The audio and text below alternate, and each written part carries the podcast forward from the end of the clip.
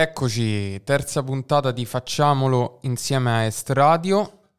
L'ospite di oggi è Frida Affer, consulente sessuale, founder di Uovo Store, uno dei più grandi store di sex toys in Italia e divulgatrice. Si può dire divulgatrice? Si può. Perfetto. Benvenuta. Grazie. Oltre a come ti ho introdotto, vorresti aggiungere qualcos'altro rispetto alla descrizione di chi sei? Perché a me non piace tanto quando tipo si introduce e non si dà spazio di dire, cioè non, non voglio arrogarmi io la pretesa di dire chi sei. Aggiungeresti altro? Imprenditrice. Mm, e questo ci piace.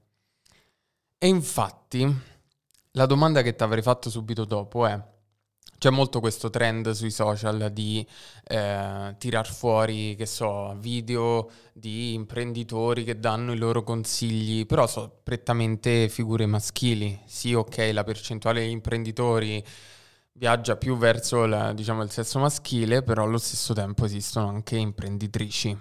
Quindi com'è essere un'imprenditrice e soprattutto com'è essere un'imprenditrice intorno al mondo del sesso? Una grande sfida perché non viene considerato un business quello mm. del sesso, un business serio da prendere seriamente o un mercato serio. Adesso non, non voglio fare la pippa sul business eh, del, della sessualità, però è un mercato enorme, con un potenziale enorme che sembra eh, che solo noi addetti al settore riusciamo a vedere mm. e con un potenziale veramente grosso e un bacino di utenza potenzialmente mon- globale. Um, viene preso poco sul serio perché, vabbè, appena se ne parla... Eh, Scandalo. Si, si, cade un po' nella banalità del, mm. del, del pecoreccio. Mm. E quindi non viene preso sul serio come, come t- altri, tantissimi altri settori. E quindi è eh, una doppia sfida perché da una parte devi nutrire la cultura e fare crescere la cultura, in Italia parlo, e dall'altra parte trovare una strategia imprenditoriale che funzioni. Quindi è un po' come alzare una, una part, da una parte l'asticella, che è quella della cultura popolare, e poi dall'altra offrire un prodotto, un servizio che sia adeguato, ma non superiore, perché se è superiore... È fuorviante non, capi- non venga capito e certo. quindi un sacco di lavoro per nulla. E per cui è questo gioco di ping pong tra tu che vuoi fare una cosa e che hai, nel mio caso, tantissime idee che vorrei fare domani, però dall'altra parte un mercato che non è ancora pronto e un terreno che non è ancora pronto. Però è bello perché vedi avanti a te qualcosa che potenzialmente può crescere molto ed è comunque un settore anche tanto divertente. Ti va di raccontarci un pochino qual è stata la storia di, di Uovo? Uovo nasce nel 2015, ottobre 2015, e inizialmente era uno store dedicato a, all'abbigliamento con qualche sex toy qua e là. Eh, diventa subito un punto di riferimento per uh, un, i club kids, uh, un po' i misfits della città, Ehm, persone che magari non si sentivano appartenenti a mm, nessun luogo, un club, un, um, un um, gruppo molto uh, notturno di persone um, che aveva finalmente poi un posto invece diurno dove conoscersi e trovare anche uh, abbigliamento che potesse essere adatto al, al clubbing. Uh, Figo, non lo sapevo molto sessuale, però, perché eh, nella mia idea era quella di, eh, diciamo, dare la possibilità alle persone di esporsi anche fisicamente e far uscire la propria sessualità di notte, quando tutto è un po' concesso, e, mm, e trovare un abbigliamento adeguato alla situazione. Eh, che non fosse la roba super cheap eh, che potevi trovare eh, adesso mi viene Shane, ma ai tempi manco c'era, era così famoso Shane. Fast fashion, insomma mega fast fashion e, e roba figa. Eh, piano piano poi io uh, ho messo quasi da subito qualche toy in vetro e sono andati sono spariti a ruba. Che ricordiamo i toy in vetro non si rompono perché è sempre tipo la paura più, più grande che c'è sui toy in vetro che si rompono. Io una volta l'ho comprato, tra l'altro da voi, c'era, cioè, l'ho comprato per una ragazza con cui mi frequentavo al tempo e c'avevo un po' di, di scetticismo. E dato da lei che diceva, oddio, non so se il vetro è. In realtà ha la, la, caratteristica che è freddo, quindi è una sensazione particolare. E poi c'era proprio, non, non ricordo se fosse Federica di Uovo, che l'ha, l'ha, proprio tirato per terra quello che c'era in esposizione. Ha detto, guarda, non si è rotto, non penso che si rompa in altri modi. Questa è la sua strategia di vendita che si è costruita Fighissimo. nel tempo. Ogni volta fa la scenetta con tutti ovviamente a persone che richiedono se si rompe, lei va lì, lo droppa per terra e non si è mai rotto per fortuna, grazie a Dio, perché può succedere comunque, è un oggetto di vetro, nel senso si può rompere se cade per terra come un cellulare, però non è che ogni volta che ti cade il cellulare per terra si rompe, può succedere che se becca l'angolino si, certo. si rompe, ma se cade per terra, non se te lo infili nel culo. Eh, si può dire culo? Sì, okay. sì, si può dire tutto. Um, per cui assolutamente no, è vetro borosilicato e vetro eh, con, con, una cottura speciale che lo, lo, rende molto resistente. Super safe. Super mega safe. Anzi, ti dirò di più, è uno dei materiali, se non il materiale più safe, perché è ipoallergenico ed è eh, sterilizzabile al 100%, lo puoi far bollire in acqua e veramente sterilizzarlo con l'acqua calda ed essendo vetro non ha plastica, non ha siliconi dentro e per cui è, non può darti nessun tipo di fastidio se sei un po' sensibile ai materiali. Perché diciamolo, cogliamo l'occasione per dirlo, dei toy bisogna prendersi cura. Bisogna pulirli, bisogna, cioè non deve essere quella cosa che sì, gli dai una lavata sotto l'acqua e poi la, la volta dopo lo riusi così. E soprattutto bisogna usare il lubrificante perché il silicone a contatto con i genitali, questo però ce lo dici te, Fri. Sì. Lo spiegone lo vogliamo. Lo vuoi subito? Assolutamente. Allora, faccio un passo indietro. Sì, bisogna prendersi cura dei propri, dei propri toys. E piccolo aneddoto, eh, può succedere, secondo me a qualcuno che ci ascolta è successo, che il, i siliconi, due toy in silicone si uniscano insieme, se messi in un cassetto vicini e non lavati. Cazzo.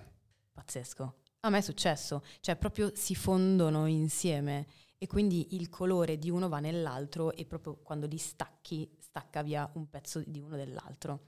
Questo succede perché eh, il silicone a contatto con un altro tipo di silicone vabbè, fa una reazione chimica, soprattutto se c'è dell'acqua o dell'altro silicone, magari di lubrificante, e magari con un po' di caldo succede questa, questa fusione. Quindi prima di tutto lavarli molto bene, farli asciugare non li metto nel cassetto bagnati, lo so che è una rottura di cazzo perché tu magari lo utilizzi, lo metti sul comodino, lo lasci lì quattro giorni e poi dicevo, ah, sì dai è secco, lo metto lì. No, a meno. Cioè è il modo peggiore per tenere un toy per farlo durare poco. Per cui se vuoi spendere bene i tuoi soldi, prenditi cura dei tuoi toy. Quindi ehm, farlo asciugare e metterlo in un sacchettino uh, o in un cassetto da solo. Uh, io consiglio un sacchettino di cotone l'altro noi ce l'abbiamo anche in negozio, per cui metti lì, basta, ce l'hai, perfetto. È ben isolato. Ben isolato, non dico che è, è, quando lo vuoi riutilizzare è perfetto, sempre lavarlo prima di riutilizzarlo, anche se in un sacchettino, sciacquarlo anche con un po' d'acqua e, e così ti assicuri che hai fatto un buon lavoro. Discorso invece del lubrificante, importantissimo usarlo perché a parte il silicone a contatto con la mucosa, non è piacevole per tutti e crea molto attrito. E poi il silicone è una, una grandissima eh, parte del il, silicone, scusa, il, il, lubrificante è una grandissima parte del sesso, rende tutto molto più piacevole, molto più um, è come se rende le sensazioni esponenzialmente più potenti, um, anche se non ha nessun tipo di uh, riscaldante o stimolante dentro. Concordo, cioè io da quando ho cominciato a seguirvi, a sentire i vostri consigli, ho cominciato a usare il lubrificante e adesso c'è cioè, tipo una cosa a cui non, non rinuncio, perché è, è, t- tipo sesso per due, cioè è tipo quella cosa che ti dà il più. Esatto. Lo puoi usare sia per masturbarti che per il sesso penetrativo, vaginale, anale, quel che sia, e, poi mano a mano vai avanti con l'esperienza, ne provi di diversi, quello all'acqua, quello a silicone, quello ibrido e vedi un po' quello che fa per te. Anche la dose, a volte può succedere che usi troppo lubrificante e non senti niente. Sì, sì, sì.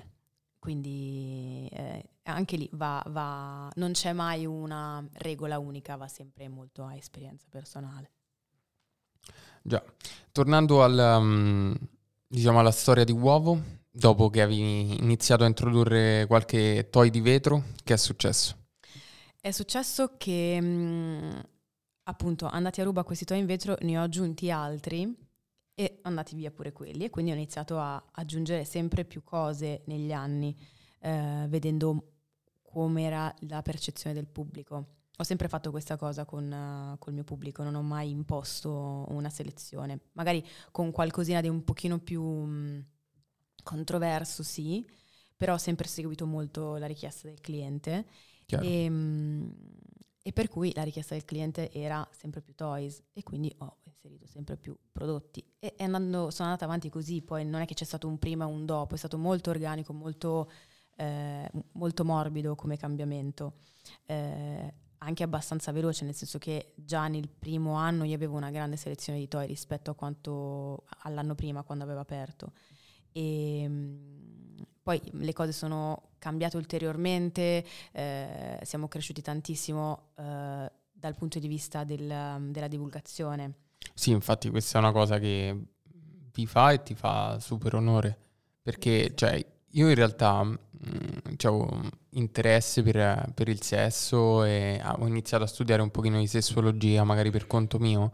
È stato super, cioè, mi ha aperto un sacco la mente seguire il vostro profilo Instagram, finché poi, avendo preso un pochino piede anch'io dal punto di vista social, poi non ci siamo sentiti e sono nate le varie collab. Però mi ricordo vari video, varie cose, banalmente un video fighissimo su eh, il cunnilingus. Ok. E dicevi una cosa che può essere abbastanza scontata, ma in realtà non lo è, che è quello di creare aspettativa, sì. che è una cosa che va, va, assolutamente in linea col funzionamento sessuale di persone con vulva e questa cosa è stata super... cioè mi ha fatto fare quello sprint in più sotto quel punto di vista, lo devo ammettere, quindi vi devo ringraziare in un certo senso. Mi fa molto piacere. Ma sì, in realtà il nostro eh, modo di comunicare e il nostro tono di voce è sempre stato quello di semplificare eh, il linguaggio del sesso e le informazioni, eh, perché mm, mi sembravano sempre eh, così o sterili oppure da guru. No, quella roba anni 80 orribile che sì, sì. Eh, tu hai l'informazione e siamo in pochi a saperlo e quindi io devo, sono il santone che ti eh, dà queste gocce di informazioni e non dirlo troppo in giro, ma vaffanculo. Non, io volevo dirlo e lo voglio ancora dire sempre a più persone possibili perché è uno studio, studio, che ho fatto su di me, un percorso che ho fatto su di me, ho sperimentato varie cose e ho capito che si può stare molto meglio e per cui se posso stare bene io magari possono stare bene anche altre persone. Assolutamente, assolutamente. Poi si parla di salute, cioè non è cioè, ci dimentichiamo spesso che per quanto riguarda il sesso, la divulgazione sul sesso, si parla comunque di salute, quindi appunto fare quelli con le braccine corte, i guru che non danno l'informazione, perché poi cosa? Cioè, fondamentalmente, no? Esatto, per cosa sentirsi... vuoi vendere? Sì. Mm, cioè, vuoi essere il più forte, il più famoso e poi che cosa, cosa porti a casa? Eh, a me solo vedere le persone che cambiano il loro approccio, la loro prospettiva alla sessualità, per me è un grandissimo successo. Sono a posto così. E questo secondo me è super magico, il party che avete organizzato come uovo, che è il soda, che sta prendendo super piede secondo me, e si sta spargendo molto la voce, che è un party erotico, molto libero. E io la prima volta che ci sono stato, devo confessare, questa cosa è successa anche a vari miei amici, ho cambiato un po' la visione che ho della sessualità, cioè mi ha aperto un sacco. E non so se era questa la mission principale del, del soda, ma in caso cioè, riesce bene. Sì, lo è. Lo è. È un, è un momento in cui tu um, superi un, tipo uno Stargate e magari ti fa paura perché sono sicura che più, a, a, più del 50% delle persone fa paura questa cosa eh, perché è un target diverso da quello dei club privé che sono di, gente che è abituata a, alla Sì, è molto pop. Molto pop, eh, non è gente che eh, ha mai visto magari scopare altre persone e per cui si fa o dei viaggi prima di venire oppure, non lo so, ehm, va un po' a occhi chiusi però un po' di timore c'è. Io sono contenta che ci sia questa cosa perché vuol dire che con coraggio tu stai andando a fare qualcosa per superare un, un tuo limite. Poi non è detto che ti piaccia, magari No, non tornerai mai più, oppure magari ti cambia, eh, switchi il tuo assetto mentale. E questo, è- questo- cioè, quello che hai detto è fortissimo, perché cambiare prospettiva non è una cosa che succede tutti i giorni ed è una No, roba infatti. per sempre. Sì, sì. No, a me ha proprio stupito, ma, ma in realtà mi succede ogni volta che, che ci vengo. Tipo la prima mezz'ora mm, mi sento un po' neutro, no? Sto lì, ovviamente il dress code è un po' spogliatino, mettiamola così, e quindi mm, innanzitutto è anche un discorso, forse oserei dire un po' come il nudismo, ti abitui a essere e a essere visto da un punto di vista molto più, più carnale, molto, molto più ehm, particolare rispetto a come ti percepisci, no? Perché la nudità o comunque essere in un determinato ehm, posto con persone che ti possono vedere, non, non c'è più quasi quella- quell'aspetto dell'oggettificazione, Mhm. perché tutti sono molto più letteralmente a nudo, no? Mhm. Quindi c'è un attimo quella cosa di, di disagio, poi fa freddo perché sei mezzo nudo e dopo mezz'oretta ti, ti riscaldi, ti bevi una cosa, cominci a ballare e diventa tutto un po' più magico. Sì. È, beh, beh, è tipo un'esperienza, cioè il soda è una cosa che cerco di non perdere mai perché mi piace tanto. Poi la cosa figa è che ogni tanto mi, be- mi- mi capita di beccare qualche cliente, tipo, "Ehi, tutto ok, questa cosa mi crepa, però è bello anche per quello. Vedi, tu sei fortunato da un certo punto di vista perché mm, un po' hai già eh, sdoganato, fai questo mestiere, insomma quasi i tuoi clienti potrebbero essere abituati. Il problema viene quando c'è qualche nostro cliente che dice io ho paura di incontrare, magari non so, sono un commercialista, sono un avvocato, è un po' lì quella roba, quella cosa lì che non abbiamo ancora superato e come faccio a venire e se qualcuno mi riconosce come faccio. Ci stanno pure loro là. Esatto, è Cioè, quello che quello dico sempre. punto. Primo, schiaccia un 5 altissimo perché se tu sei qua, io sono qua, l'unica cosa che possiamo fare è abbracciarci. Dall'altra parte, se non riesci proprio a superare questa cosa, ti puoi mascherare, ci sono sempre le maschere che Certo. ti nascondono la faccia, a meno che tu non sia tatuato da testa ai piedi, puoi celare la tua identità e magari anche cogliere l'occasione per eh, anche trasformarti in qualcun altro o qualcos'altro quella notte. E soprattutto tante persone bevono, quindi tante persone, innanzitutto non è detto che pensino a, a- a voi, a te, però eh, il giorno dopo magari manco so ricordano. quindi- Poi è buio, la gente beve, si fa i cazzi suoi, ha voglia di fare quello che gli pare, ma chi caga? È, è largamente tutelata la privacy, tra l'altro. Assolutamente. Bene, continuando a parlare un pochino di toy, a parte il lubrificante, perché secondo me è tipo il primo toy, e questa è una cosa che ti ho sentito anche dire, quale toy di introduttivo consiglieresti a una persona con pene o a una persona con eh, vulva? Il lubrificante. No dai, senza- dopo il No, lubrificante. scherzo. Ehm, allora, persona con... Allora, per un pene, uno stroker, quindi un, ehm, un aggeggino di silicone morbidissimo ehm, che simula la mucosa vaginale. ah, tipo lo spinner. Tipo lo spinner, ma lo spinner è una tasca, quindi è chiuso Ok. sopra. E lo stroker invece è aperto, Ok. sopra e sotto. È come un tubo piccolino. ehm, è, come se- è come farsi una sega plus, quindi è sempre alla tua mano, però tu hai in mano questo cosino di silicone, un po' della consistenza delle manine di, di gomma che c'erano nelle patatine. Ok, non so se tu forse ok. non sai. Sì, sì, sì, no, no, no, me le ricordo. Quelle che tiravi e si Esatto, è appiccicavano. presente Ok. quella consistenza lì, super morbida? Così, però un po' più grande. E quindi metterci il pisello dentro ci sta. Eh, insieme al lubrificante, se no fai le scintille. Invece per, per eh, una vulva io consiglio un banalissimo bullet per iniziare, che è un vibrino piccolino, grosso come il mio dito, ehm, che costa poco, 5-10 euro, e mh, ha o una vibrazione o 3 o 4 e inizia a prendere un po' a capire come funziona, perché di base il mercato dei sex toy è 90% vibrazione. Eh, Certo. no, 80% fai, perché poi ci sono i toy non vibranti e i succhi a clitoride.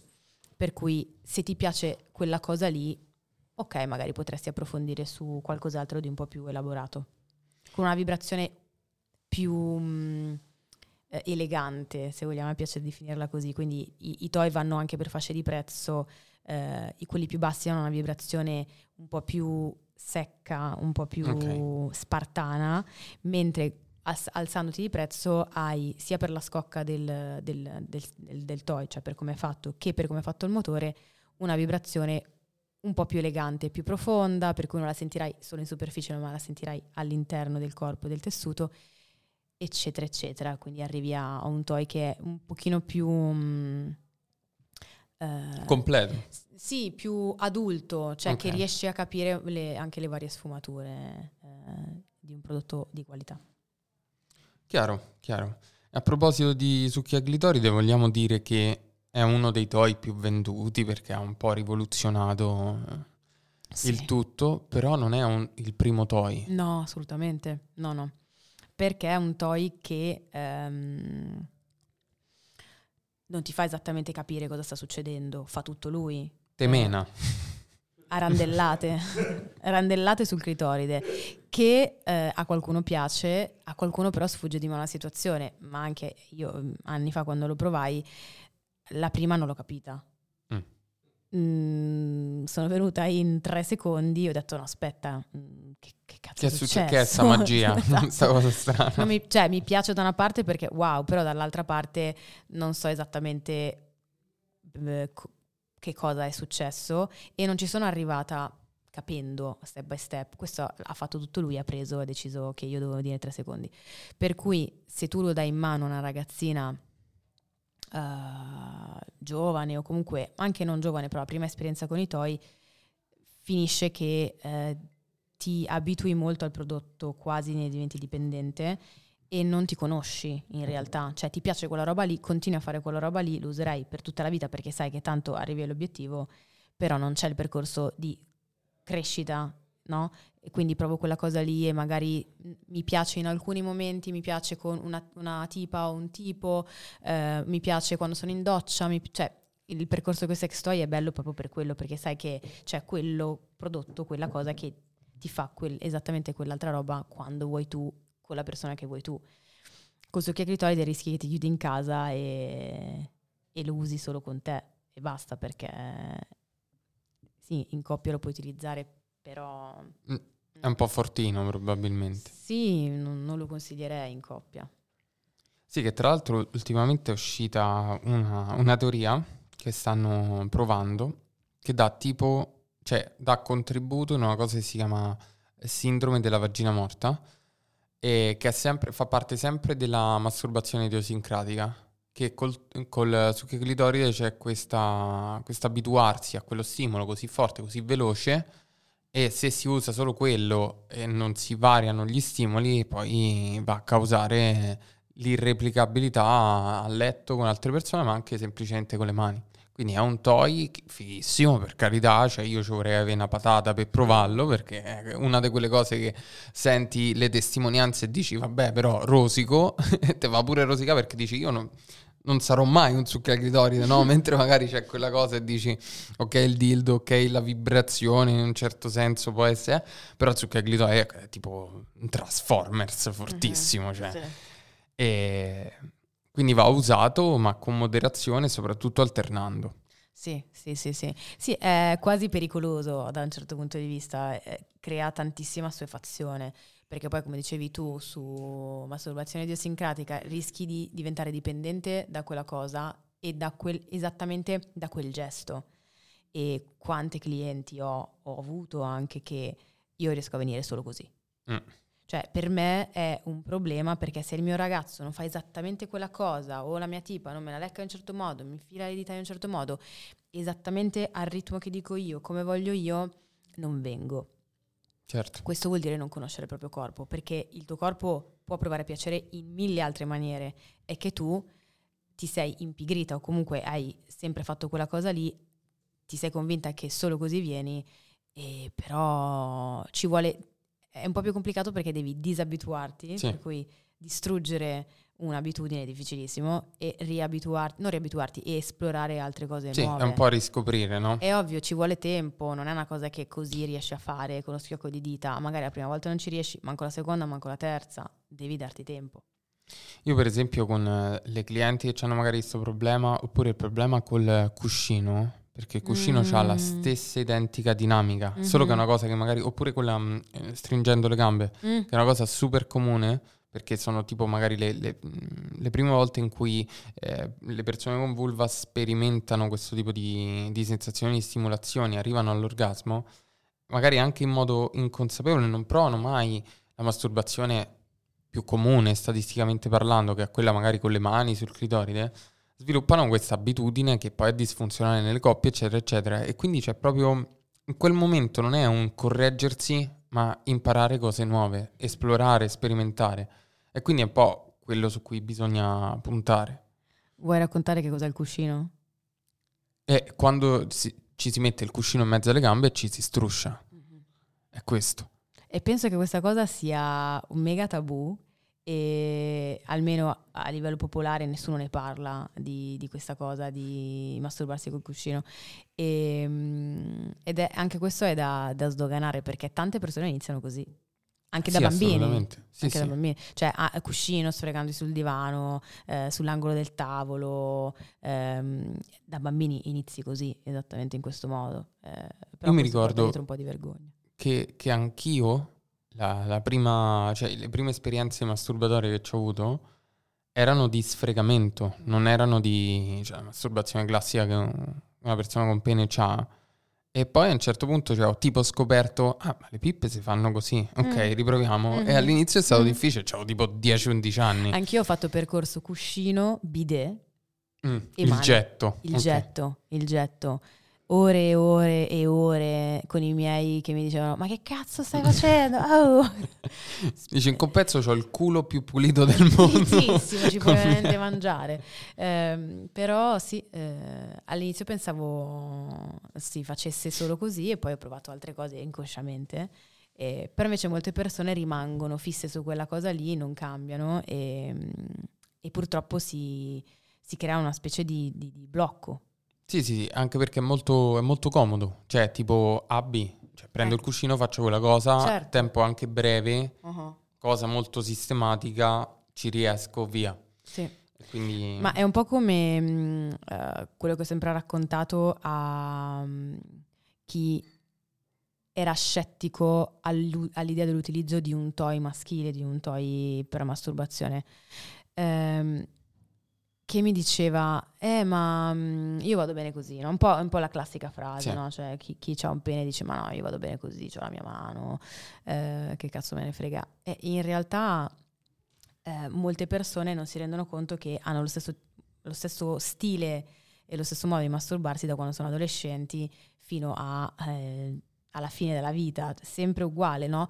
Hanno loro- la loro soddisfazione, vengono, però in realtà si perdono tante cose. Assolutamente. E a volte può essere disfunzionale pure, pure quella, perché c'è la, la death grip, che è tipo l'equivalente della sindrome della gnagna morta, che è quando si usa una, una presa troppo forte sul pene. Esatto. E questa è una cosa stradiffusa, perché Sì. prima eh, cioè, causa fondamentalmente eiaculazione ritardata o impossibile. Mhm. E prima tutta la letteratura sessologica puntava sul fatto che magari erano blocchi psicologici rispetto alla gravidanza, oppure a sentirsi...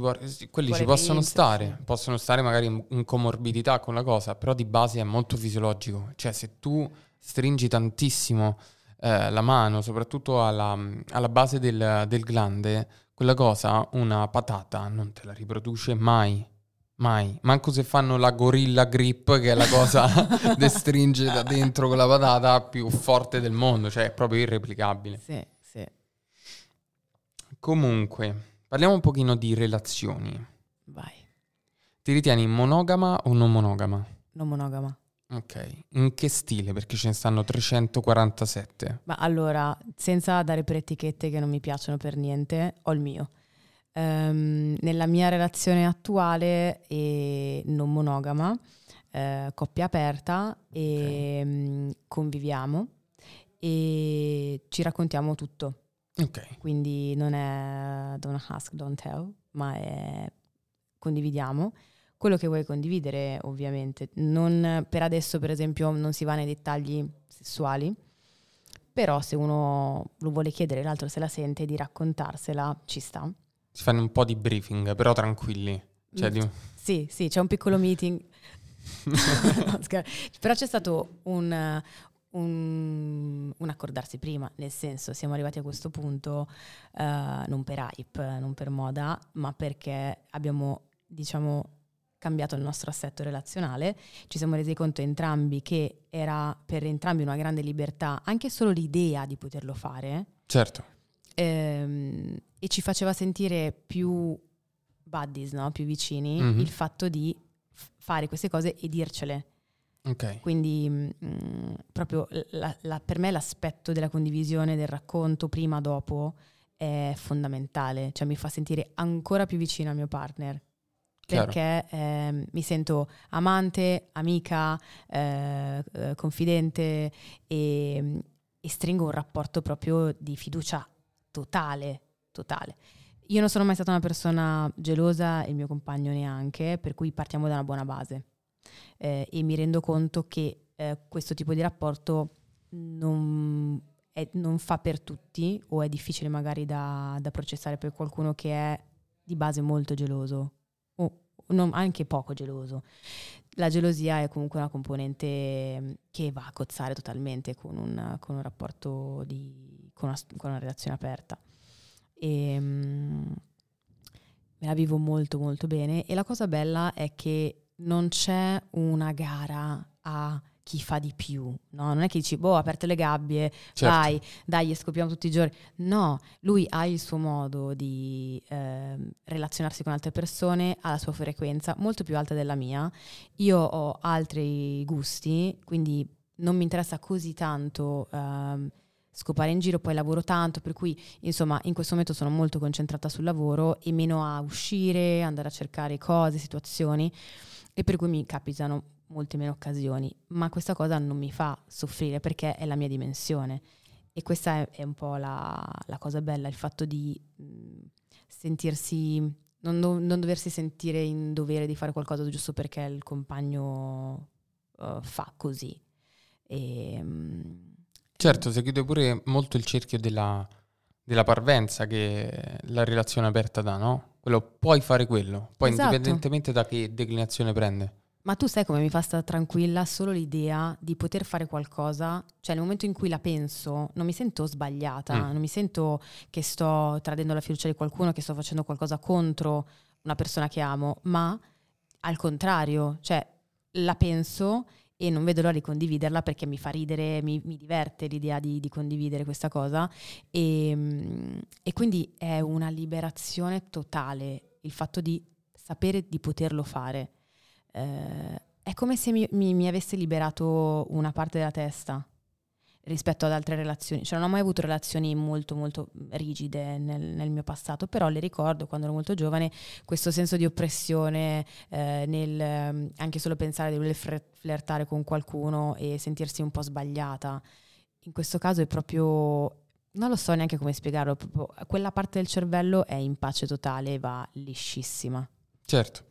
Poi ovviamente, spieghiamolo un pochino, le non monogamie sono sempre consensuali e quindi certo. un qualcosa di assolutamente stabilito e tu dicevi prima del don't ask, don't tell che in realtà è anche cioè, fighissimo che voi non la adottiate come cosa perché è tipo una delle tecniche più comuni perché è, è fondamentalmente occhio non vede, anzi orecchio non sente, cuore non duole, no? E io per esempio ho sempre adottato questa... Mh, questa tecnica, diciamo, quando ho avuto relazioni un po' più aperte, e... ma non tanto per me stesso quanto per l'altra persona, perché vedevo che poi poteva fare un po' storcere il naso. E a me capitava magari che stavo con, con, con delle persone e magari vedevo qualche livido non fatto da me E tipo, magari ci scherzavo su e dico, vabbè, te ne devo fare tre in più io, capito? Usciva un po' quella cosa competitiva, no? E... Però ci stanno mille modi di affrontare una cosa del genere. E spesso e volentieri, non per sdoganare il fatto che le persone che tradiscano magari non siano eh, monogame di base, però ce ne sono alcune che non sono ben disposte alla monogamia e che magari hanno bisogno di uh, avere appunto questa libertà, riuscire ad aprirsi, no? Quindi è una... ricordiamoci che la monogamia non è un obbligo ma una scelta. Assolutamente. Può succedere anche che, eh, altra cosa molto importante, tu magari voglia provare questa cosa, incuriosita da un partner o da un'amica, non faccia per te e ritorni indietro. Certo. Cioè, la cosa bella è che è tutto rinegoziabile anche all'interno di una coppia. Il fatto che tu voglia spingerti a eh, fare qualcosa, facciamo un esempio, un trisam con qualcuno all'esterno della coppia, ehm, e poi in realtà non ti trovi bene durante o dopo, l'importante è parlarne e rinegoziare. Certo quello che avete stabilito in precedenza. Per cui anche con mio partner, se ci sono cose che ad, ad oggi non è ancora successo, magari succederà, cose che mh, mi fanno soffrire, se ne parla, si rinegozia, poi magari si trova anche un compromesso però è, è, fondamentale, cioè non esiste, noi siamo molto fortunati perché parliamo tantissimo, mi rendo conto che non è da tutti, perché arrivi a casa, sei stanco dal lavoro, che cazzo di voglia c'hai magari di intraprendere un, un, una conversazione profonda da questo punto di vista, no? magari ti annienti un po', ti addormenti, ti dai due limoni e finita così. Invece um, più, devo ringraziare lui più che altro, perché gli, piace molto ehm, chiarire il, pos- il, il, più possibile. Quando io magari a volte invece appunto eviterei, invece mm. sono molto contenta che lui porti la discussione. Ed è successo appunto in passato, non dico che il passaggio da relazione monogama, perché noi abbiamo iniziato così, come relazione monogama, a relazione non monogama sia stato facile, ehm, devi metterti molto in gioco e aprirti un po' a, a, a, nuove cose. Mi rendo conto anche che è un, approccio abbastanza adulto, non è una roba che una persona può fare all'inizio magari delle, delle, delle esperienze, però quello che posso consigliare è non fasciarsi la testa perché magari a volte le cose sono meno peggio di come sembrano. Assolutamente, e poi c'ha a che fare, come hai detto tu prima, con l'intimità. Mm. Cioè, è molto, rientra molto nella... sta sotto l'ombrello dell'intimità come cosa. Cioè è proprio una cosa che potenzialmente crea, eh, anche per tutto il dialogo che, che, dicevi tu poco fa, un sacco di, di contatto, di connessione, di, di intimità. Eh quindi... Sì, sì, perché c'è la fiducia. Uh, quindi ti, ti, senti che, uh, non lo so, molto, io mi sono sentita molto più vicina da, per assurdo, no? Cioè uno pensa al contrario, ah no, ma così rischi che eh, si innamora di un'altra o rischi che come fai a non essere sicura che poi ti lascia per una... E io quello che dico sempre è, se mi dovesse lasciare per un'altra dovesse innamorarsi di un'altra, sarebbe successo comunque. Certo. In un modo o nell'altro, prima e anche o in dopo. modo più subdolo. Esatto, e probabilmente avrei sofferto di più perché non ci sarebbe stata una comunicazione chiara, perché sarebbe stato tutto nascosto e magari a un certo punto questa roba mi piombava in testa.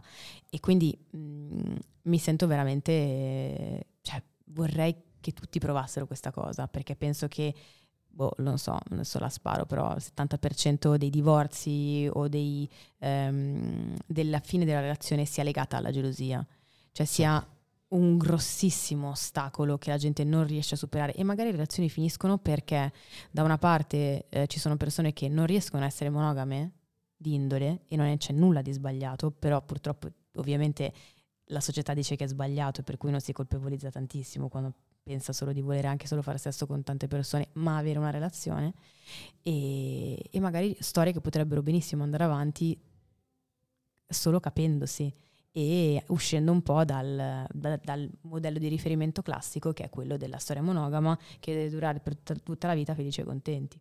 Certo, anche perché la, la relazione monogama ha, diciamo, se non c'è giusta, il giusto dialogo, la giusta comunicazione, c'ha quella tensione abbastanza pesante riguardo la questione gelosia, la questione cose che si possono o non si possono fare, già quello contribuisce in più.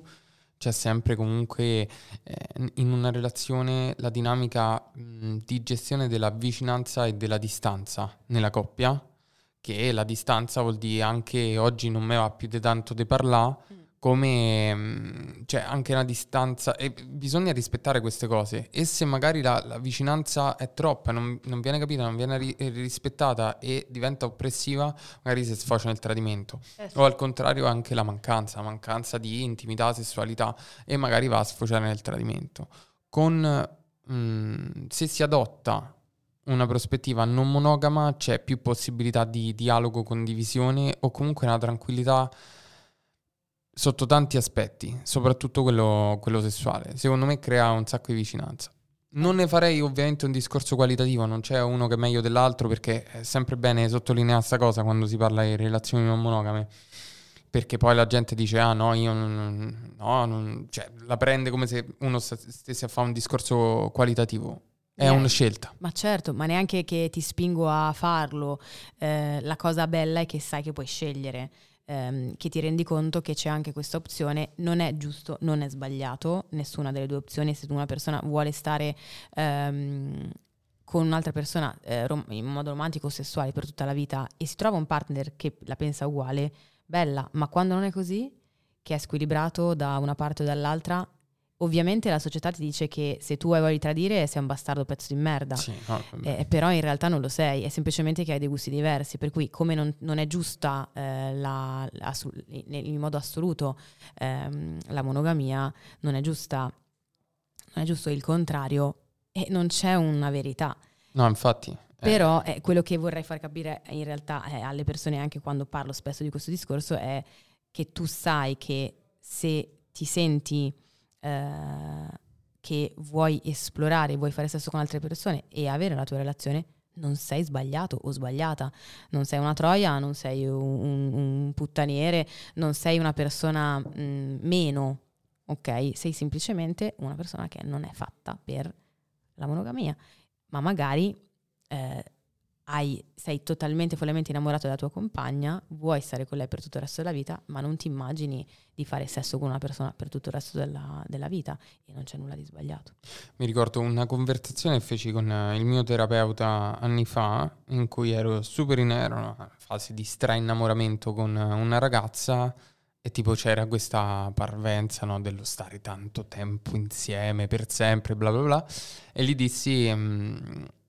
Io essendo stata una persona sempre abbastanza aperta sessualmente, che mi piace comunque fare esperienza, dissi, sono disposto a scegliere lei come unica persona con cui farò sesso per tutta la mia, eh, per tutta la mia vita e lui mi guardò e mi disse, ne riparliamo fra un po'. Infatti non è andata proprio come, come avevo previsto. e poi, diciamo, parlando anche del, del tradimento, di recente mi è stata fatta una domanda in una live che è stata eh, una persona che tradisce può comunque amare. C'è molto sta cosa, se ami non tradisci. Ma che cazzo, eh. si può amare una persona e non volerla. Cioè, non è quello il criterio. Esatto. Diamo troppo peso all'amare. L'amare non è tutto, per fortuna. Esatto, ma neanche il sesso è tutto in, entrambi i casi, nel senso eh, se io voglio fare sesso con una persona non vuol dire che amo questa persona, vuol dire che mi va di fare sesso con questa persona e non amo meno te perché voglio fa- perché è una cosa carnale.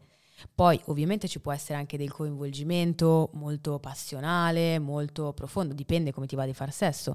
Se ti va di fare sesso nel, club, nel, nel bagno di un club, probabilmente a livello di superficialità molto alto ehm, quella persona te la scopi, ti diverti, finisce lì, bella. Magari c'è invece quell'altra persona che vedi due o tre volte, con la quale ti piace fare sesso, ma non per questo c'è un coinvolgimento romantico. Quello che dico sempre è non date così tanta importanza al sesso. Certo, certo, anche perché possono essere due cose assolutamente distinte. Non so se magari nella, nella tua relazione non monogama c'è un'esclusività romantica e una non, non esclusività dal punto di vista sessuale.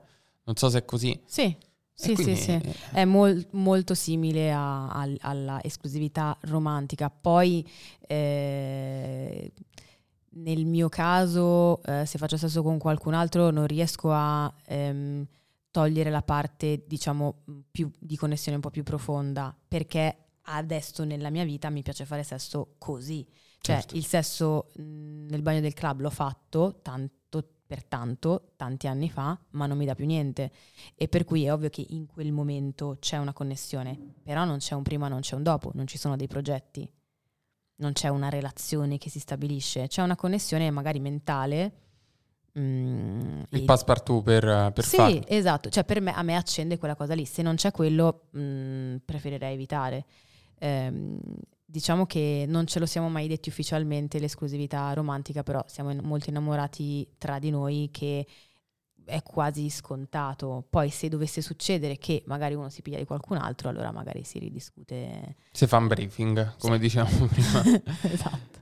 Sì, ricordiamo, cogliamo la palla al balzo per dire che mm, la, la cosa che ci fa essere vulnerabili, che ci accende affinché riusciamo ad andare a letto con una persona, anche lì non è qualitativa. Cioè, se una persona vuole scopare per scopare, te- conosci una persona 5 secondi prima, ti fa sangue, gli fai sangue e vai al bagno dalla discoteca e lo fai, non è un sesso necessariamente peggiore di quello con cui hai la connessione intellettuale. Eh, Dipende molto dal periodo in cui, mh, in cui una persona si trova. Io, per esempio, prima non riuscivo a fare sesso se non, se non c'avevo una connessione intellettuale e anche romantica. Poi c'ho Mhm. avuto un periodo della mia vita in cui è una fregna, ci vado, stavo Mhm. tranquillo così.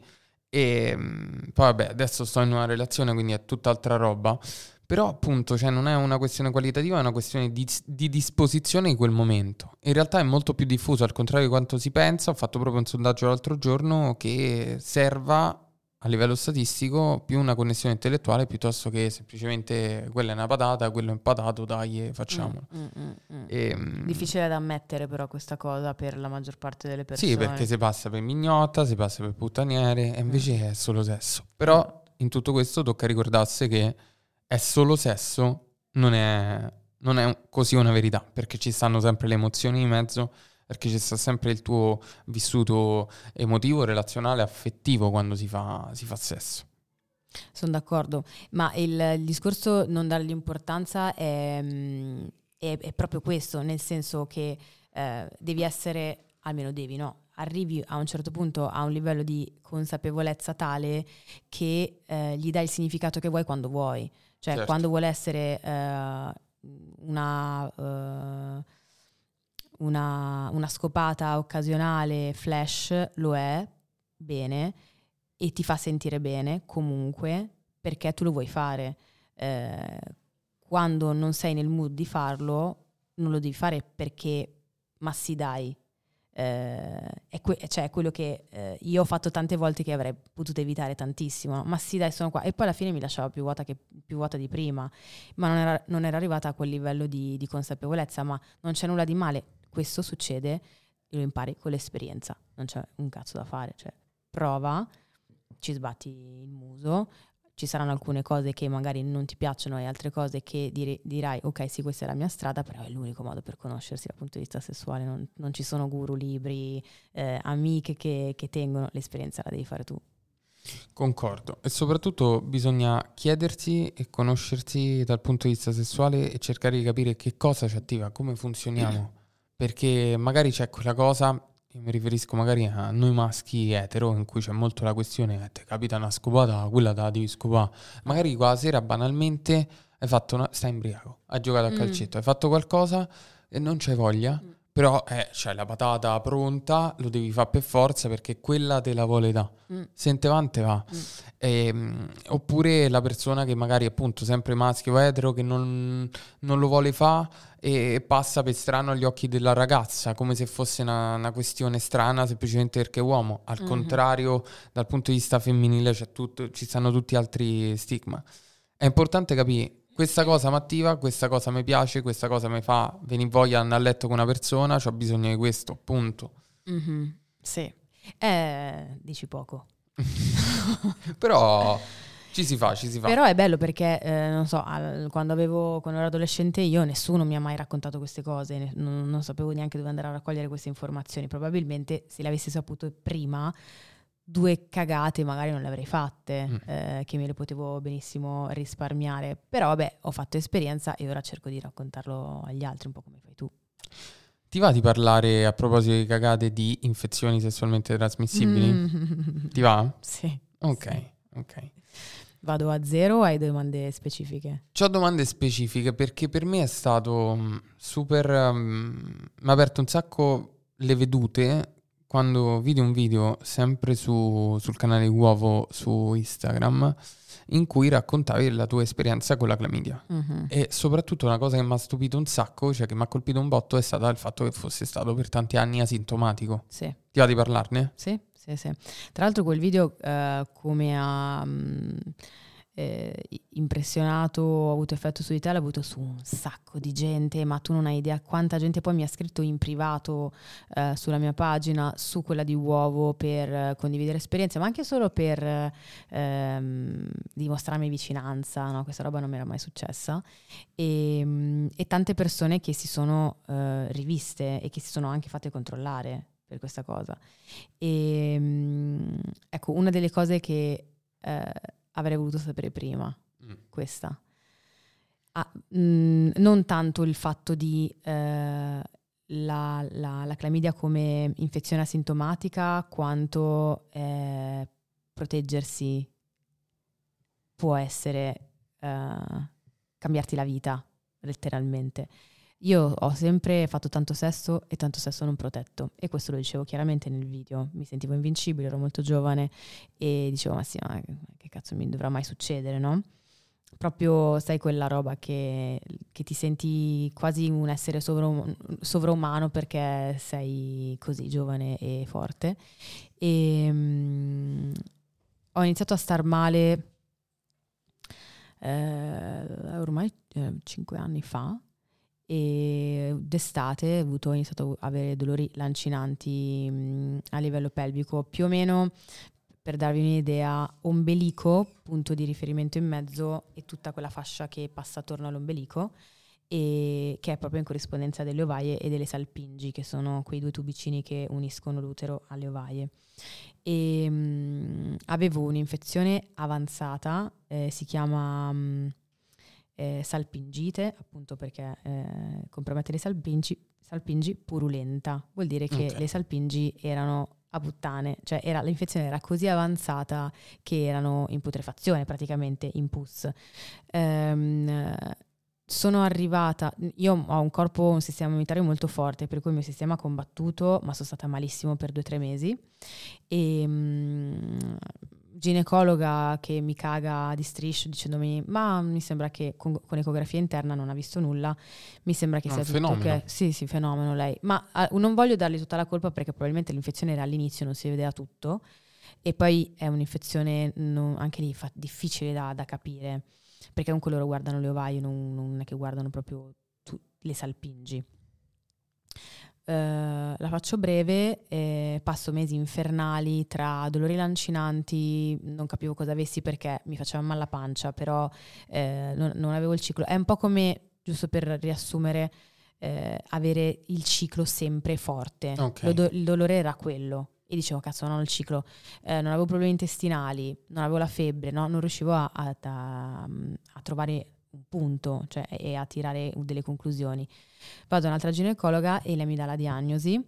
Eh, dopo che feci vabbè, l'esame, ho fatto un um, esame dell'IST, quindi andando a cercare per caso, tra l'altro, cioè totalmente slegata da questa cosa, eh, appunto perché avevo rapporti non protetti, HIV, gonorrea e mm, sifilide e per puro caso dico alla dottoressa guarda io non sto bene da un po' e lei mi fa l'esame delle urine con la, mm, la, ricerca della clamidia e la becco così, non perché la ginecologa mi disse vai a fare una ricerca della clamidia. Ehm, in realtà poi la cosa rientra anche velocemente perché prendo un antibiotico e finisce tutto. E la questione è che io non sapevo effettivamente da quanto tempo avessi la clamidia, che poi si può scatenare in salpingite perché riguarda comunque vagina, utero, risale e ti prende le, la, la, le tube ed eventualmente le ovaie. Um, io voglio terrorizzare la gente da questo punto di sì, vista. Sì, sì, io pure faccio terrorismo un sacco. Perché cazzo, io a parte che non so se potrò avere figli, non è un mio problema perché non è lo scopo della mia vita, però per qualcuno potrebbe essere molto importante. Per cui non so se potrò avere figli perché il fatto di avere le tube così compromesse ehm, e così infettate può averle portate a chiudersi, cicatrizzandosi. Primo. Seconda cosa, eh, mi è cambiato un po' il, sistema, nel senso che da quell'episodio in poi io, io durante l'ovulazione ho molto dolore e comunque è come se avessi un'infiammazione pelvica cronica. Mi è cambiata la vita, cioè letteralmente. E per cui, per, perché? Perché ho fatto sesso non protetto, cioè non, non c'è altra scusa. E la merda è che purtroppo questa infezione non ti dà alcun sintomo, quindi tu non puoi veramente sapere nel, nel giro di poco, perché se la prendi, diciamo, velocemente, la risolvi anche velocemente. Nel momento in cui è così in stadio avanzato vuol dire che è a un livello abbastanza grave, mm, che poi la clamidia in sé non è il problema, è che ti compromette tutto il resto, certo. no? ti, ti, manda l'infezione. Per dire, una, mm, una persona che ho conosciuto tempo fa mi raccontò che ha rischiato di crepare perché la sal- Per cosa? Per la salpingite, sempre. Ah. Perché la salpingite era così grave, in termini semplici, che l'ha, ha portato il suo corpo in setticemia. Quindi Cristo. l'infezione è entrata nel sangue e lei se ne sta andando alle cozze e hanno dovuto asportare le tube. E quindi si chiama salpingectomia questa, quindi ti tolgono mm-hmm. le tube perché sono così compromesse che rischiano poi di farti marcire tutto il resto del corpo. Quindi non si scherza su questa cosa, cioè uno ta- parla tanto eh, HIV, gonorrea, sono comunque eh, infezioni importanti, gravi, ma meno comuni rispetto a una clamidia che è così, diciamo, innocua e silente. E, e quindi usate il cazzo di preservativo. Assolutamente. Io racconto, colgo l'occasione per raccontare la mia esperienza con le IST. Io ci ho sempre avuto magari la, la candiduccia, che quella capita a tutti, poi torna come gli ex, torna come gli ex la, la, la candida. E um, un periodo ci ho cominciato ad avere le cistiti che poi sono diventate emorragiche. Minchia. Ci ho avuto due o tre episodi. Sì, una delle cose più brutte, veramente Pisciare una... la mette praticamente. Sì, sì, sì, una cosa, ma poi ti prendono i brividi, la febbre, sei totalmente eh, inerme rispetto a fare qualsiasi cosa nella tua vita se non stare sul letto, alzate ogni tre minuti a fare pipì. Rossa.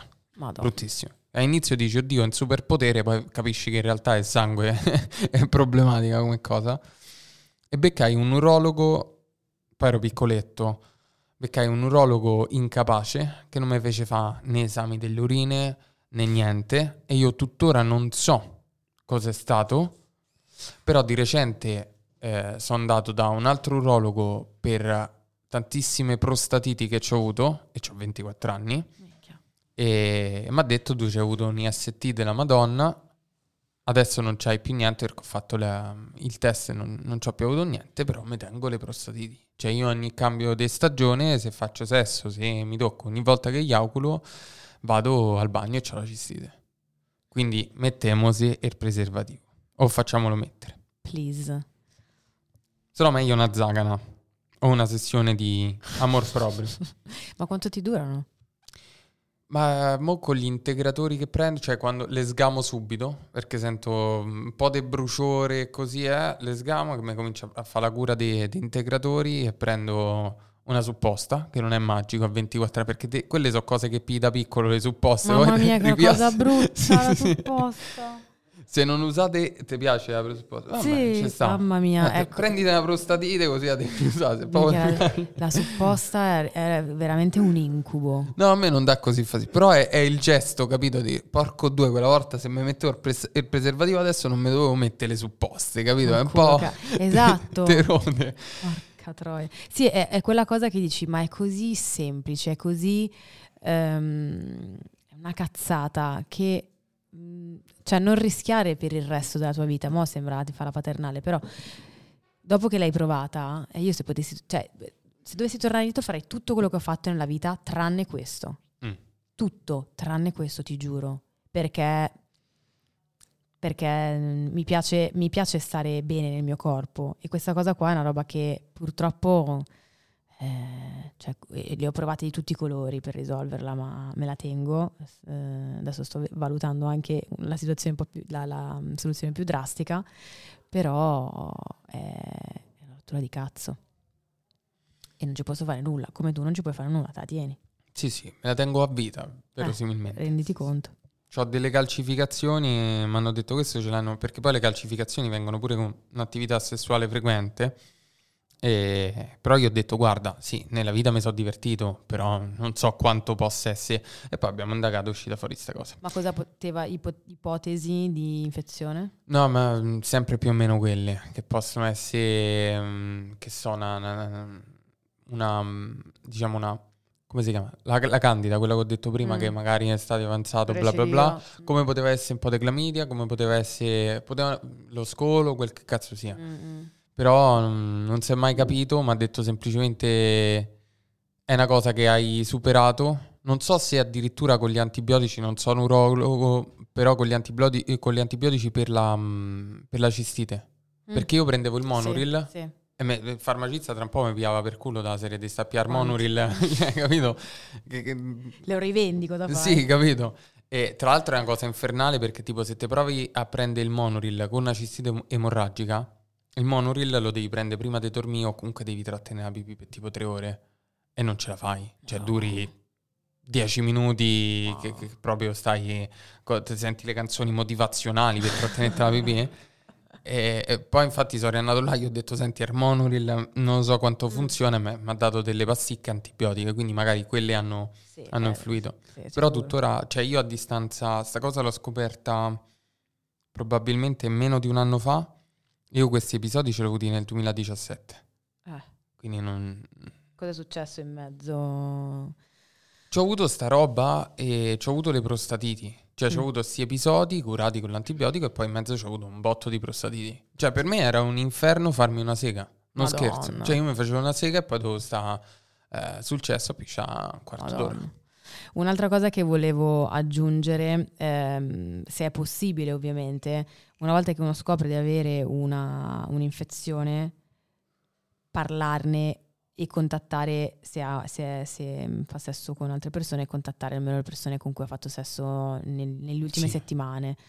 Importantissimo perché a volte eh, uno o è portatore e non lo sa e magari porta l'infezione da altre parti, poi c'è chi se ne frega, c'è chi ti tratta pesci in faccia perché dice ma io non so cazzo, mollami, e invece magari c'è chi eh, si fa due esamini e magari si trova pure una cura, perché ancora peggio per chi ha un pene, eh, queste infezioni sono invisibili, sono solo portatori, eh, cioè il pene è spesso solo sì, portatore sì. e magari l'ha lì da sempre e non, non si scatenerà mai. Soprattutto l'HPV. Esatto, esatto, esatto, esatto, esatto. Per cui, insomma, è per essere insomma, de- eticamente dei bravi esseri umani No, anche perché sderini la gente se non lo dici, quindi è esatto, proprio una esatto, cosa da, esatto. assolutamente da fare. Uno magari si imbarazza un po', però io eh, quando l'ho scoperto ho dovuto fare la telefonatina a 3-4 persone con cui avevo fatto sesso nelle ultime settimane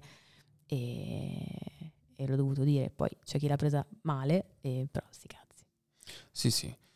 E soprattutto le IST sono una cosa che, che nella vita accade. Cioè, secondo me l'imbarazzo è una cosa che sì, magari ci prende perché comunque è un'infezione, c'ha a che fare col sesso e quindi sembra una cosa che ci deve prendere l'imbarazzo, mm. ma n- non dovremmo averlo, perché mm-hmm. è una cosa assolutamente comune, assolutamente sì. che può succedere. L'unica responsabilità che abbiamo è appunto proteggerci per quanto possa esatto, eh, servire, esatto. perché ci stanno infezioni, ad esempio l'HPV che preservativo ti protegge fino a un certo punto. Esatto, esatto. Poi altra piccola accortezza, eh, lavarsi le mani prima sì, di filare in una Madonna. fica. Perché non è solo la clamidia che, cioè anche le mani portano sporco, batteri, eh, funghi, eh, quindi che disequilibrano, magari sono meno gravi, però disequilibrano comunque la flora e ti rompono le palle. E per cui questo è importante lavarsi le mani. Assolutamente. E in spiaggia, occhio perché la sabbia fa danni a entrambi i, genitali. Mamma cioè, io fa lo, volta, lo, scrub ai genitali non si fa, raga. Io ogni volta che vado al mare torno e ho la candida fissa. Non ce l'ho mai, vado al mare e ho la candida. Per qualche motivo l'acqua del mare, la sabbia, non lo so, ho la candida. Per cui occhio anche in quel caso.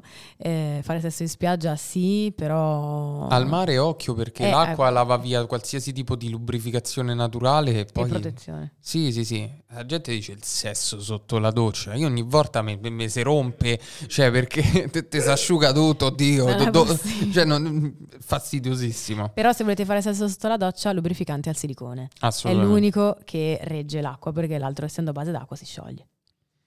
Come la lubrificazione vaginale. Bene, passiamo alla parte un po' più stronzetta di questo podcast e partiamo con una cosa che io faccio sempre, cioè la mia rubrica su Instagram si chiama Esperienze bruttine, quindi raccontare esperienze imbarazzanti, divertenti a letto e quindi dici la tua, qual è stata una delle tue esperienze eh, imbarazzanti a letto, un'esperienza bruttina? Oh, oddio. Eh, ne ho avute tante, ma sono passati tanti anni. Allora, Te ne posso suggerire una, un- eh, perché mi ricordo che tipo... eh, una mi viene in mente subito, però vai. Eh, non so se è quella di tre palle. ok. Era quella. Dell'assist. Perché mi avevi detto tipo L'avevo ricordamela quando sta... Allora, la prima è imbarazzante per me perché mh, però fa ridere. E, eh, allora, ehm, tipo appena conosciuto, casa mia, l- letto, io che faccio la gattona eh, sopra di lui e inizio tipo a muovermi sul letto, però indietreggio troppo e cado dal letto e mi ficco esattamente tra il muro e il letto a panino. E non riesco e, e- e rimango Sei lì bloccata così. Tirando una culata col coccige potentissima per terra e però vabbè, eh, niente. Lui come ha reagito? Vai, si è scoppiati a ridere. Ok. Entrambi. Poi l'avete fatto, spero. Sì, Ok. sì, sì, non è scappato via Orlando. No, no.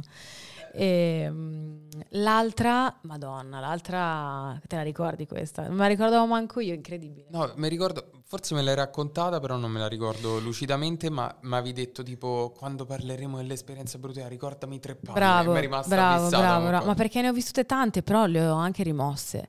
Ehm, allora, il tizio eh, mi, mi stava addosso da, da tempo, lo beccavo di notte e nei club così ogni volta mi diceva non so cosa ti farei, io eh, vabbè. Eh, e una, Creava, due, tre. creava aspettativa, insomma. Eh, mai creare aspettativa così, fratello. Cioè, ma che cazzo, vabbè. Ehm, quindi una, due, tre. Io non è che me lo cacavo molto, era carino, però niente di che. Alla, una certa, una mattina, eh, mattina perché eravamo in after, per cui eravamo tutti belli triturati, cotti da, da varie ore di, di ballo. E a- alla, alla n volte mi dice non sai cosa ti farai, faccio dai fammi vedere cosa mi faresti. Lo trascino letteralmente fuori. E mm, andiamo in macchina, lui impanicato totale e, mm, e niente, eh, cerchiamo di eh, combinare qualcosa, lui, io mi metto so- in macchina sopra di lui, anzi no, non sopra di lui, ero a fianco, gli sbottono i pantaloni e... mm, e aveva tre palle, nel senso, non è che aveva tre palle, aveva un pene molto molto piccolo che in quel momento lì eh, non gli stava funzionando perché Ok, quindi era grower. era di, da- diamogli- Grower che aveva bevuto. Gr- Esatto, diamogli il beneficio del dubbio, Grower impanicato perché non si aspettava questa cosa che aveva bevuto e quindi è andata di merda. Cioè lui così tipo ah, un cerbiato in tangenziale che mi guardava, non sapeva cosa E fare. tu che vedevi qual era quella col buco. Esatto, io dicevo, ma che cazzo, dov'è? Mm, E a un certo punto in modo molto, molto poco carino, io ho detto, ma vai a fare in culo. vai via." Ah, proprio l'hai ammazzato, quello non ha mai più fatto sesso in vita sua. Mi spiace. Probabilmente c'è tipo qualche maledizione voodoo adesso. so, l'ho pagata secondo me, l'ho pagata già. E, e alla fine lui è scappato e letteralmente è corso via. Cioè non la sto romanzando, è corso via e non l'ho più visto dentro il club e purtroppo l'ho ribeccato qualche giorno dopo con una mia amica. E Gli hai chiesto scusa? No, abbiamo, anzi abbiamo Litigato? No, no, no, no, lui mi ha totalmente eh, evitata Mm. e la mia amica invece Ha rincarato la dose. No. Mm. Se fa- Secondo me è tipo una lettera di scuse, cioè tipo in anonimo. che lui doveva a me però. S- sì, secondo me... Ma allora, ma perché mi tiri in mezzo per così tanto tempo? Non sai... E fai quello che devi fare, cioè nel senso se in quel momento lì non funziona, inventati qualcos'altro, no? Io Sì, hai creato vero. un'aspettativa così alta che io arrivo lì, ti, sei tutto scemo e imbranato e, e- mi sono girati i coglioni, scusa, poi sono molto No, no, pratica. il discorso dell'aspettativa ci sta. Infatti l'aspettativa non va mai creata. Cioè, secondo No, me quando devi rimorchiare una pischella gli fai tipo farò una cilecca, Esatto, tu non hai idea, non mi si esatto, addrizzerà mai, esatto. però se vuoi lo facciamo. Esatto. Ma magari può succedere che va anche dritto. Però così no, non si fa. In realtà se l'è tirata la zappa sui piedi, Mm, cioè mm, facendo così mi sì, spiace. sì, que- quello lo fa. quello Perché lo fa. comunque sa- cioè, sei cosciente della tua dotazione, giocati altre carte. Cioè, non, non giocartela, non sai cosa ti Anche fare. se era grower, quindi non si sa mai. Però dici era un grower talmente tanto... No, Non, è- non era, grower, mm, era un grower... Vabbè, dai. Era... Mani e lingua. Sempre mani e lingua. Cioè abbiamo sempre... Non siamo mai Cazzo! finiti senza mani e lingua. Esatto, esa- cioè hai veramente un- hai dieci dita, una lingua, voglio dire, un naso, cioè puoi fare mille cose. Eh. Cioè, tutti Tipo ce l'hanno. eschimese, ok. Eh, che cazzo, non ti spaventare. Bene, bene. Dopo l'esperienza bruttina, passiamo alle mm, domandine infamine. Ah. Tieni una nota col body count? Cos'è che è? Ba- una nota sul telefono col body count. Body count cos'è? È tipo Quanti quanta gente... scopati? Sì. No, mai fatto. Ok. Questo, questo vuol dire che te ne sei fatti tanti. Tanti, sì. Ok, sì, sì, sì. ok. Ho una volta provato a contarli, ma sforiamo ampiamente i Questo- 130. Ottimo. Ah, a posto. Perfetto. Sì, sì, perfetto. sì. Avrei dovuto perché, cazzo, vedi, in questi casi potevo, potevo tirarla fuori la storia. Eh, te, te ricordavi, cioè mettevi tipo una nota Sì. o esperienza bruttina. Però accanto. questa ve la devo raccontare, non mia, anche se avrei tanto voluto, ma di una mia carissima amica tempo fa. Ehm, situazione, lei che, si vuole, lei che si vuole fare uno di due gemelli, ma Ok. solo uno di due gemelli, non l'altro. Andiamo a ballare, lei, vabbè, sbronza marcia, eh, finisce la serata, io l'aspetto fuori dal club almeno mezz'ora, alle cinque e mezza. Eh, lei torna tutta devastata con la mia tutina, aveva- gli ho prestato una tutina tipo carne che le ho detto mi raccomando perché ci tengo.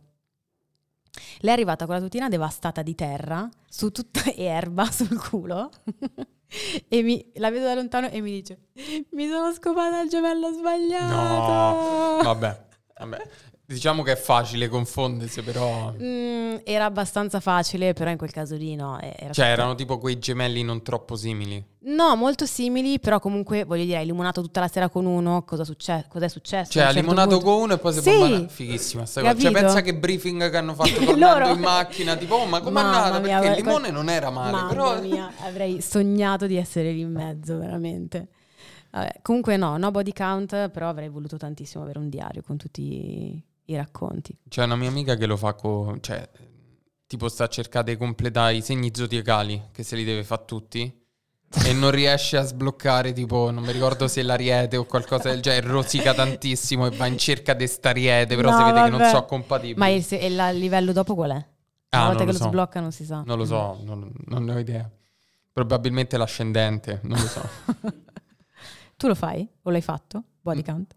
Sì, ce l'avevo. Poi ho smesso perché mi sembrava quella cosa tipo, boh. Poi rosicavo. Perché dico, mm, so 59, non so ah, se il sai numero che- giusto. Ah, Sì, cazzo, capito, non prende pari. cosa. Mm, mm. Allora, poi un mandato un nudino alla persona sbagliata. Tipo, te fai nudino, dico lo mando a questa persona e sbagli. No, ma mi sarebbe piaciuto. Ok. Tipo Divertente. sbagliate apposta o tipo che lo mandi a tua cugina? Eh, O su un gruppo WhatsApp. che il terrore più grande fai non elimina per tutti, ma elimina per me e rimane lì e, e tu non lo mia, vedi. terribile.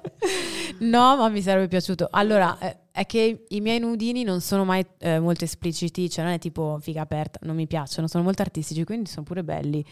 Non mi, non mi dispiace, però una volta mi, mi è successo che il telefono è andato in merda e eh, lo stavo mandando nella chat della mia famiglia.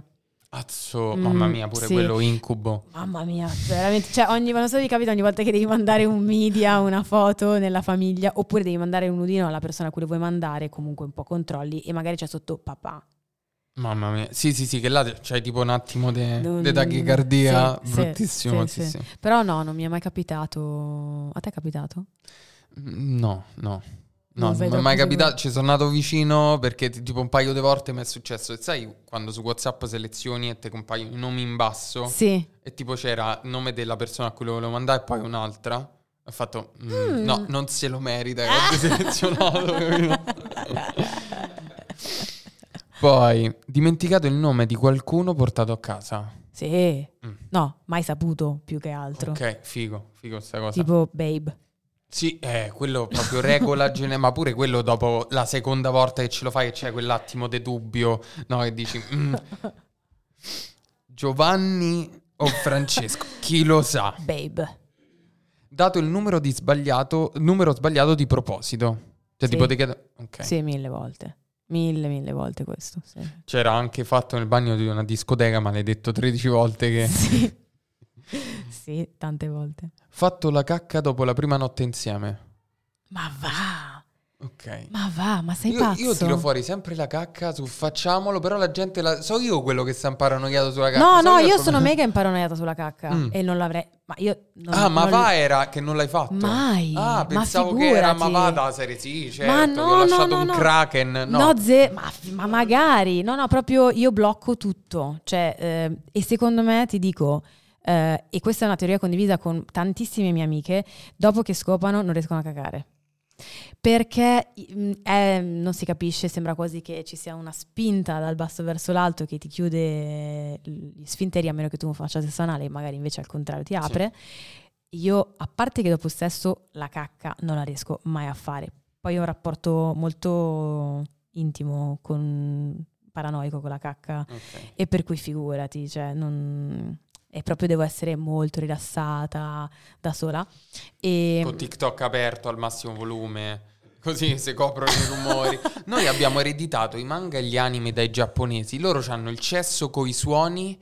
Non lo abbiamo ereditato, ma importiamolo cazzo. Ma perché ci dici- stanno quelle cose e te senti con una pischella da due settimane. Ci vai a casa, fai la cacca e deve sentire quella boom, capito? Dello stronzo. ca- cioè, dai. No, no, io apro fisso il bidet sempre, anche se sono da sola, tipo rumore bianco. Ah, ok, ok. Sì, sì, C'è sì. proprio concentrazione. Sì, sì, per me è telefono in mano spento.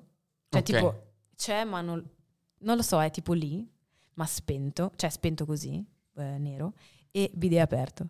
Ok, E buio. Io cago al buio, ok. assolutamente, massima concentrazione. Sì, che di questo periodo risparmi un sacco, esatto, perfetto, Quindi... esatto, sono pure sostenibile. Sì. Ehm, però, aneddoto molto curioso e, e divertente, le prime volte che ehm, ci vedevamo il mio compagno, eh, passavamo la notte insieme, dormivamo assieme e io lo cacciavo di casa alle 7 del mattino, fisso, perché alle 9 inizio a lavorare e io devo fare la cacca. Ok. Ogni volta la scusa era diversa, un po' era vero, non, era- non erano sempre bugie, però un po' eh, erano cazzate. In quel momento stavo ristrutturando casa e quindi dicevo, no, vieni in bianchino alle sette e mezza, te ne devi andare, non, cioè non fuori dai coglioni. E, mm, e a volte effettivamente c'era, a volte non c'era, però per me era Momento sacro. momento sacro, per cui non mi è mai... In realtà mi sarebbe piaciuto avere la fortuna di sbloccare questo super, superpotere, però proprio il mio corpo non ne vuole sapere.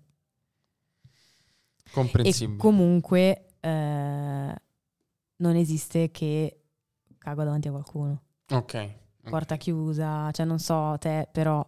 No, per me è quella, la porta sarà sempre chiusa. mm, Cioè, sposati da 30 anni, Eh. porta chiusa. Eh. Anche a chiave, forse. Cioè, Bello. non esiste No, che a- tu mi vedi sul cesso e c'è un olezzo diverso da quello del, del deodorante, capito? Non è una cosa che contemplo. Cioè, capito? Non posso emanare puzzi. Io mi faccio due docce al giorno, sempre profumato, so, sono da quei profumi. La cacca non è una cosa che posso scusa, ma coi produrre. peti come fai?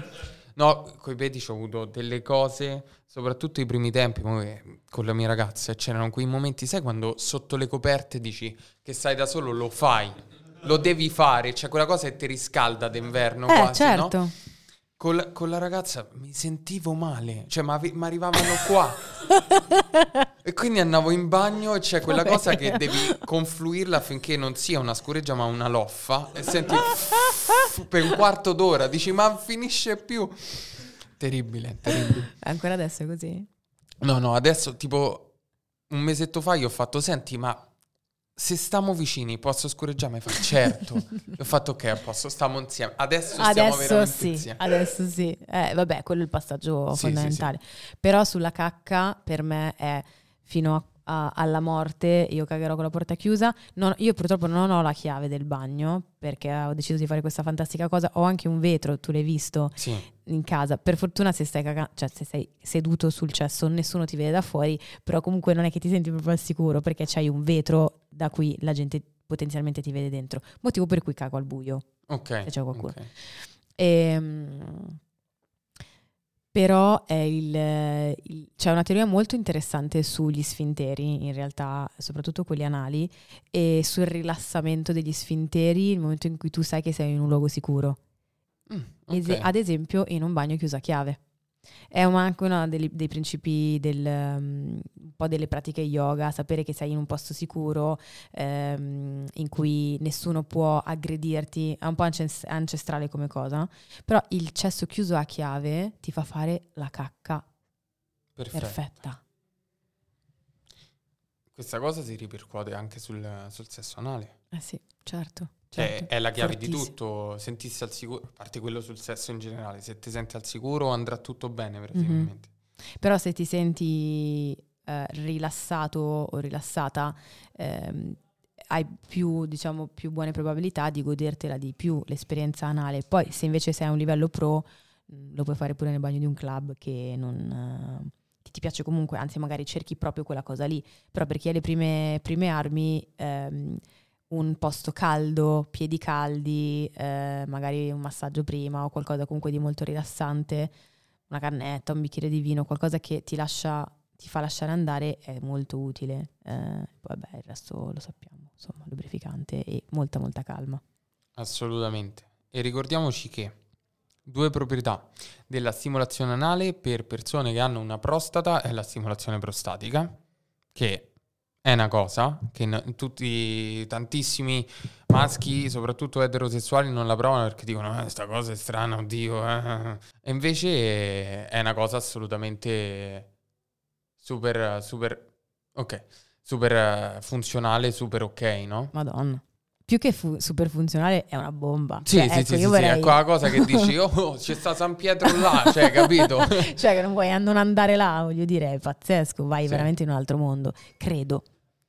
E poi mm, per quanto riguarda il sesso anale in persone con, con vulva, eh, il muscolo elevatore dell'ano è strettamente collegato col clitoride, quindi se vi interessa fatelo perché ci possono... Sai, mi ricordo di una persona che recentemente mi ha scritto oh ma strano io riesco a squirtare solo ed esclusivamente ah. nel momento in cui faccio sesso anale. Ah. Perché? Eh, perché eh, c'ha senso. Eh sì, eh sì, è tutto molto collegato quindi esplorare sempre. Assolutamente. Va bene, Free, io ti ringrazio tantissimo di essere stata qui. Grazie e, a ehm, Guardatevi Uovo, seguite Uovo su Instagram perché c'è super divulgazione molto molto figa e ci stanno gli GTV che ormai sono real di, di, Frida che ti dice quelle cose. Oddio, ma come ti fai il bidet? Ah, tu scopri sì, come farti il bidet corretto e dici non ci hai mai pensato, no? E visitate Uovo Store perché è pieno di sorpresine. Ciao Grazie. ciao. Ciao.